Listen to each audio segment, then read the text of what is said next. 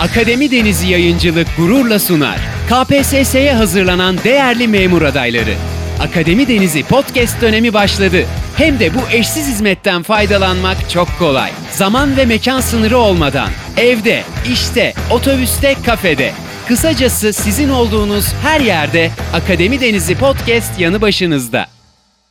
Akademi Denizi Yayıncılık'tan hepinize merhabalar değerli arkadaşlar. Yeni bir konuyla tekrardan karşınızdayız. Hazır mısınız? Şöyle bir yoklama almaya gerek var mı? Bakalım kimler aramızda. Evet herkes tekrardan hoş geldi diyelim. Bugünkü konumuz zamir. Zamirle devam edeceğiz arkadaşlar. Hazırsanız başlayalım. Zamir diğer bir adıyla adıl. Adların yerine kullanılan sözcük ya da eklere zamir denildiğini biliyoruz. Adlara getirilebilen bütün ekleri zamirlerde bu arada alabilir hatırlatmasında bulunacağız. Zamirleri tanımdan da anlaşılacağı üzere ikiye ayıracağız değerli arkadaşlar. Sözcük halindeki zamirler, ek halindeki zamirler olmak üzere. Sözcük halindeki zamirlerden başlayacağız. Kişi ya da diğer adıyla şahıs zamirleri. Şimdi kişi yani insan adlarının yerini tutan sözcüklerdir. 6 tane şahıs zamirimiz vardır Türkçe'de. Dolayısıyla bunları da şöyle ifade edelim. Hani ben, sen, o, biz, siz ve onlar. Bunları cümle içerisinde kullandığımız zaman kişi zamiri olarak alacağız. Diğer taraftan şu noktaya dikkat edeceğiz arkadaşlar. Kişi zamirinin e, kullanılmaması bazen anlam belirsizliğinden kaynaklanan anlatım bozukluğuna da yol açabiliyor. Şimdi cümlemiz şu geldiğine sevindim.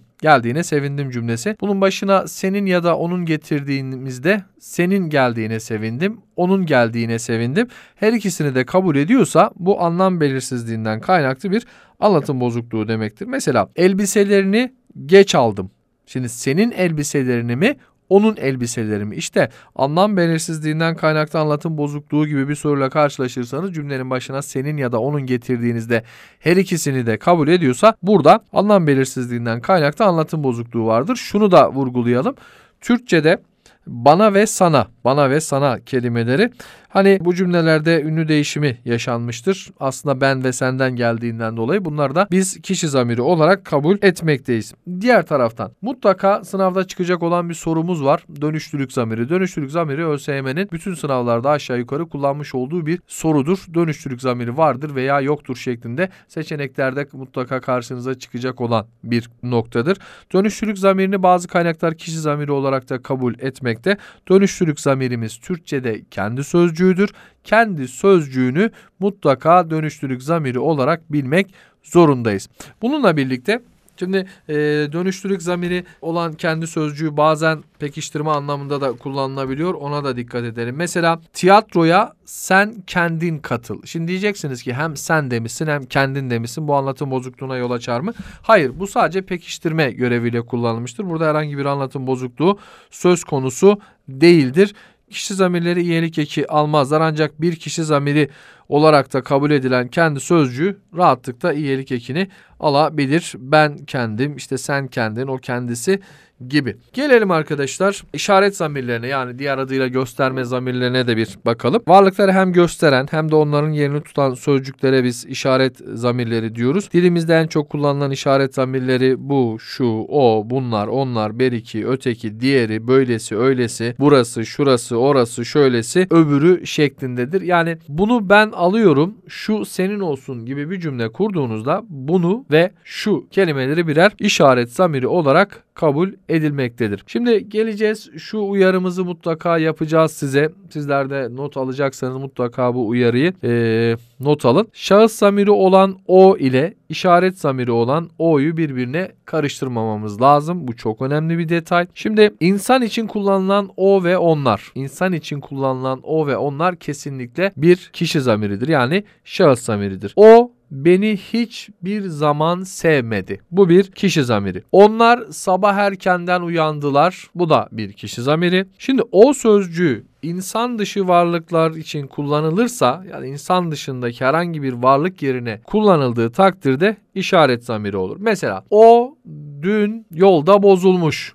Bozulan bir araçtır muhtemelen. Burada da ne yapıyoruz?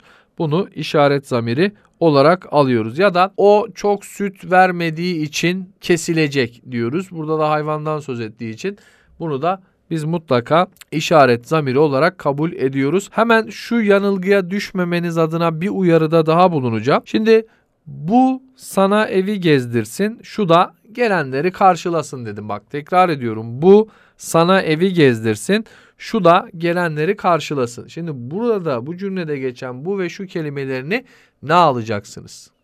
Evet cevapları alalım.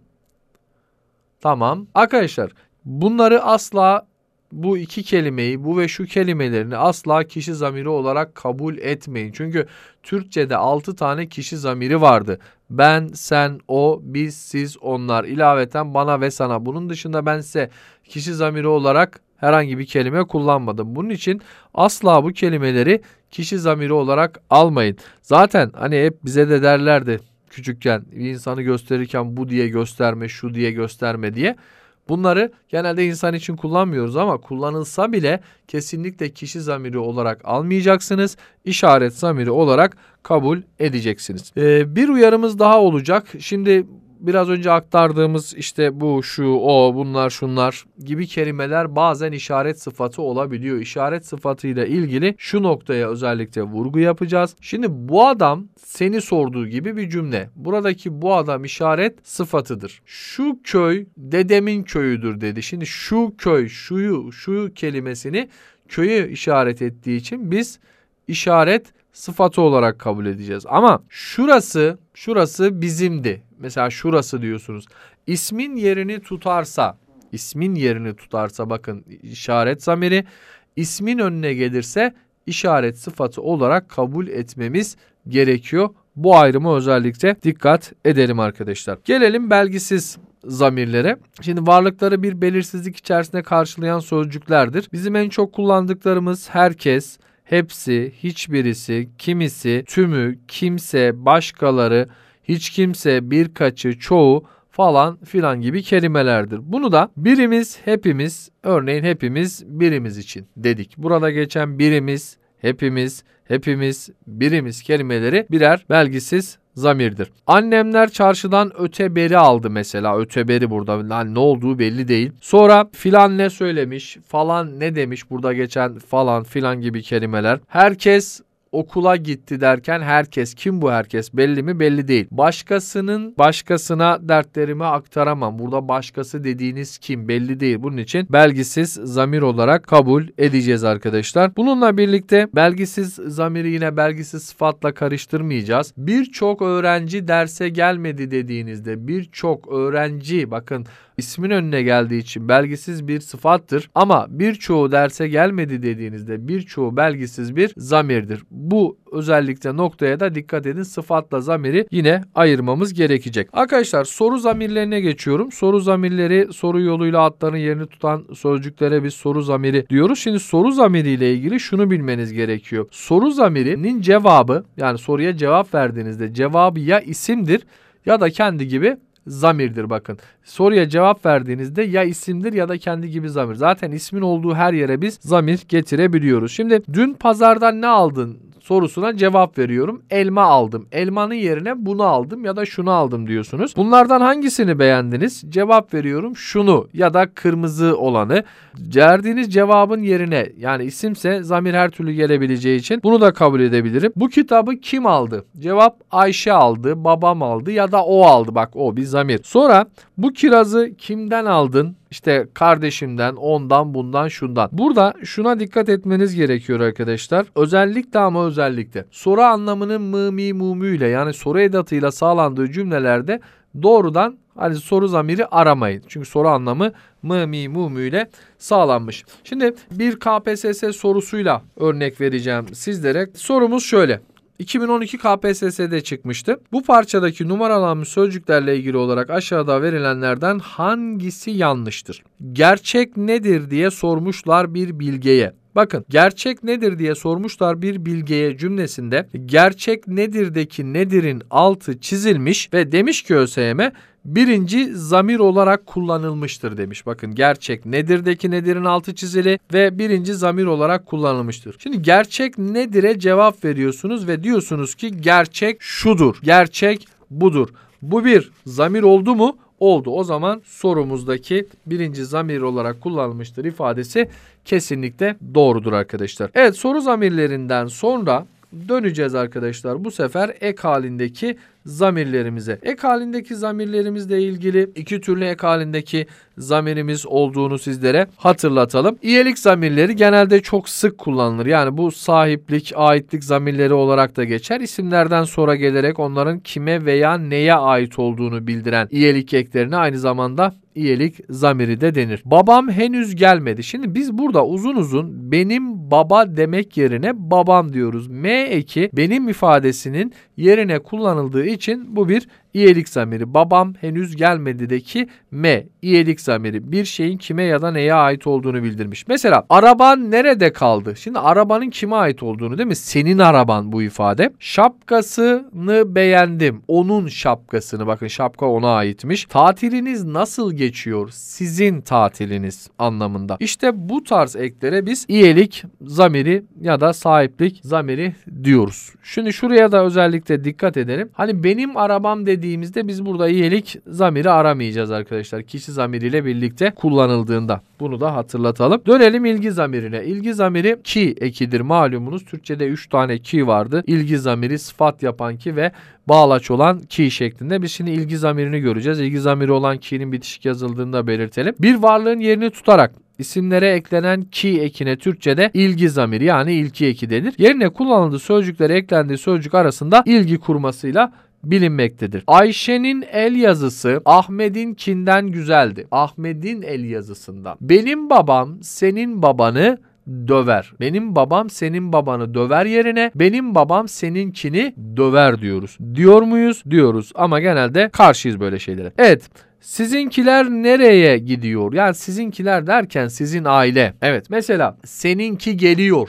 Seninki derken sevgilin, e, arkadaşın, annelerin tabiriyle kırığın değil mi? Anneler genelde böyle tabir eder. Evet işte bu ki eki bizim ilgi zamirimiz olarak geçmektedir ve hani e, biz burada e, çınarın ki çamın yaprağından daha genişti. Aslında çınarın yaprağı diyor ya tamlanan yerine kullanılan ek olarak da bazen sorulmaktadır. Yani bu saç Ayşe'nin kinden uzun. Ayşe'nin saçı bak Ayşe'nin saçı. Ayşe'nin saçı belirtili isim tamlaması. Haliyle saçı yani tamlanan yerine biz ki ekini kullanmışız. Eğer tamlanan yerine kullanılan ek diye bir tabir sorulursa burada da ki ekine bakabiliyoruz arkadaşlar. Şimdi bununla ilgili bir soru vardı yine KPSS'de 2008'de çıkmış arkadaşlar.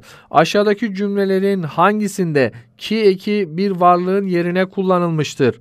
Safiye'nin derslerindeki başarısı. Şimdi derslerindeki başarısı bu sıfat yapan ki belli değil mi? Bir varlığın yerine kullanılmamış. Bunu ki'yi çıkarıp yerine bir isim getiremiyorum. Oyuncular akşamki maçta. Bak akşamki maç. Burada da sıfat yapan ki. Geçen seneki tatilini Alanya'da geçirmiş. Bu yılda Antalya'ya gitmiş. Bak geçen seneki tatil, seneki tatil demek ki sıfat yapmış. Evin önündeki ağaçlar susuzluktan kurumuş. Evin önündeki ağaçın önündeki ağaç diyorsun yine sıfat yapan. Komşunun çocukları yemek yiyor. Bizimkilerse hala oynuyor. Bizimkilerse dediğine göre bizim çocuklarımız. İşte bize ilgi zamiri olan ki eki.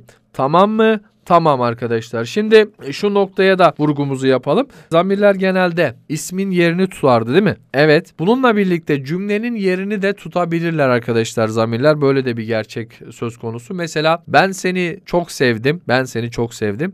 Bunu sakın unutma. Şimdi burada geçen bunu işaret zamirimiz değil mi? Evet. İşaret zamiri neyin yerini tutmuş bu sefer? Ben seni çok sevdim cümlesinin yerine. En güzel cümlelerden bir tanesidir aslında. Ben seni çok sevdim. Sevdim. Hala da seviyorum. Değil mi? Peki. Arkadaşlar dersimiz sona ermiştir. Kulaklarınıza sağlık. İnşallah faydalı olabilmişizdir. Akademi Denizi yayıncılık olarak bugün zamirleri işledik sizlerle. Sular seller gibi zamirleri hallettik. Vurgulamamız gereken her şeyi vurguladık. Yeni bir derste yine görüşmek dileğiyle yoklama alacağım. Sonraki derste sizi mutlaka bekliyor olacağım. Görüşmek üzere. Sağlıcakla kalın.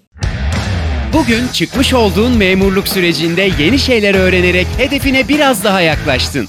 Akademi Denizi Yayıncılık olarak her zaman yanındayız. Yeni bir derste görüşmek üzere.